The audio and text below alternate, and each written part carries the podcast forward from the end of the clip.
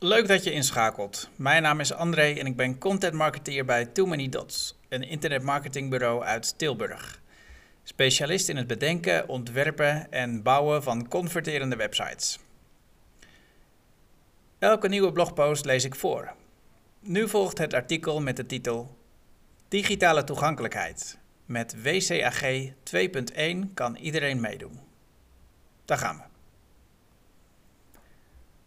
Hoe ervaart een ouder persoon jullie website? Kan iemand met dyslexie de benodigde informatie vinden? Zijn jullie video's ook te volgen voor mensen die kleurenblind of slechthorend zijn? WCAG 2.1 biedt positieve antwoorden op deze vragen. De Web Content Accessibility Guidelines, afgekort WCAG, helpen organisaties hun website aan te passen voor gebruikers met beperkingen.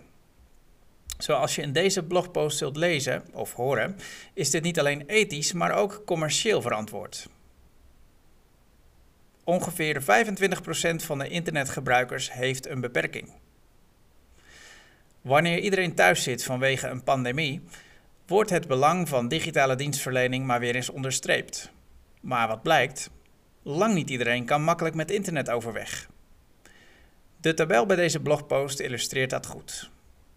Als je alle mensen met lichamelijke en geestelijke beperkingen bij elkaar optelt, kom je op 25% van de bevolking uit. Dat betekent dat in Nederland meer dan 4 miljoen mensen niet optimaal gebruik kunnen maken van websites, apps en documenten. Waarom we websites toegankelijker moeten maken? In Nederland zijn we eraan gewend dat openbare voorzieningen toegankelijk zijn voor iedereen.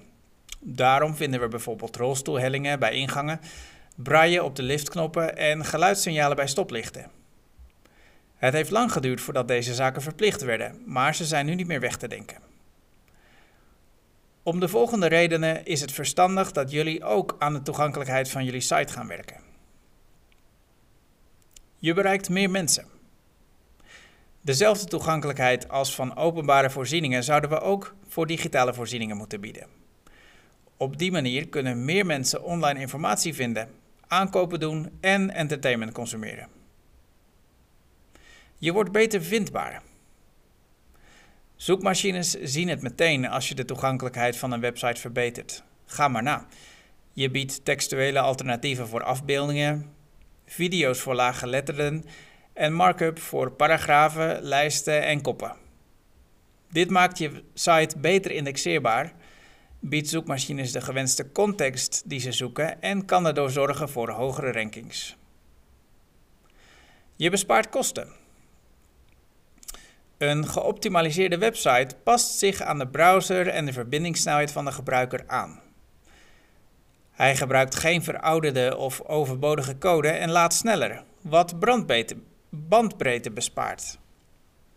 Verder is het gemakkelijker en daardoor voordeliger om zo'n website te updaten. Bijvoorbeeld naar een toekomstige set met WCAG-richtlijnen. Het wordt verplicht.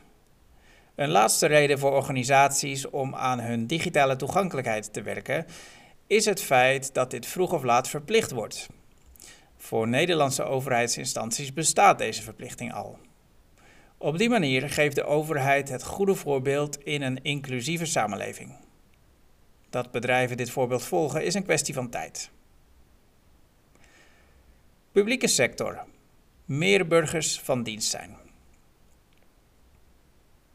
In onze samenleving kun je bijna niet meer zonder internet en computers. En veel mensen willen dat ook helemaal niet. Daarom is digitale toegankelijkheid belangrijk en verplicht voor de overheid. Op de website van Logius, onderdeel van het Ministerie van Binnenlandse Zaken en Koninkrijksrelaties, staat te lezen wat er dan precies verplicht is. Eén verplichting is het toepassen van toegankelijkheidseisen.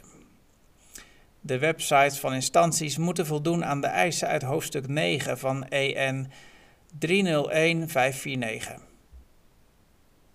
Die eisen zijn vergelijkbaar met de richtlijnen uit WCAG 2.1 op niveau A en AA.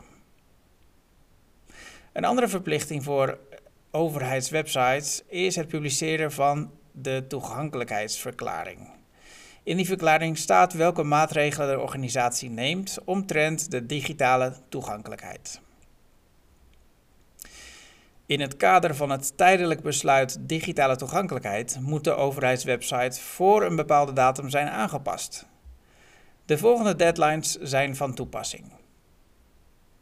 23 september 2019. Deze deadline geldt voor websites die zijn gepubliceerd vanaf 23 september 2018.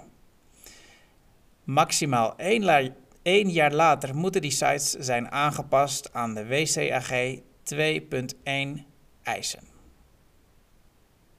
Een andere deadline is 23 september 2020. Deze deadline geldt voor het grootste deel van de overheidswebsites. Hij is van toepassing op sites die voor 23 september 2018 live gingen. Deze instanties krijgen meer tijd omdat er meer bij komt kijken om een oudere website aan te passen. Dan is er nog een derde deadline en dat is 23 juni 2021. Overheidsinstanties met een mobiele app dienen deze voor 23 juni 2021 te hebben geüpdate aan de hand van de richtlijnen van WCAG 2.1. Privésector. In één klap je markt vergroten. De overheid verplicht bedrijven niet of nog niet om de richtlijnen van WCAG 2.1 te volgen. Toch is het voor de private sector om meerdere redenen verstandig om ook aan digitale toegankelijkheid te werken. Hoe eerder, hoe beter. Ten eerste hebben bedrijven er een commercieel belang bij om beter vindbaar en toegankelijk te zijn. Ze vergroten hiermee hun doelgroep, creëren goodwill en merken dit uiteindelijk onder de streep.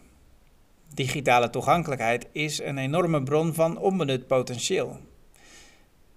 Welk bedrijf zegt nee tegen 25% meer websitebezoekers of klanten? Ten tweede kunnen klanten op juridische gronden digitale toegankelijkheid eisen. De wet gelijke behandeling op grond van handicap of chronische ziekte verplicht instanties en bedrijven om rekening te houden met beperkingen wanneer het om arbeid, huisvesting en het aanbod van diensten en goederen gaat. Van tijd tot tijd wordt de reikwijdte van deze wet uitgebreid.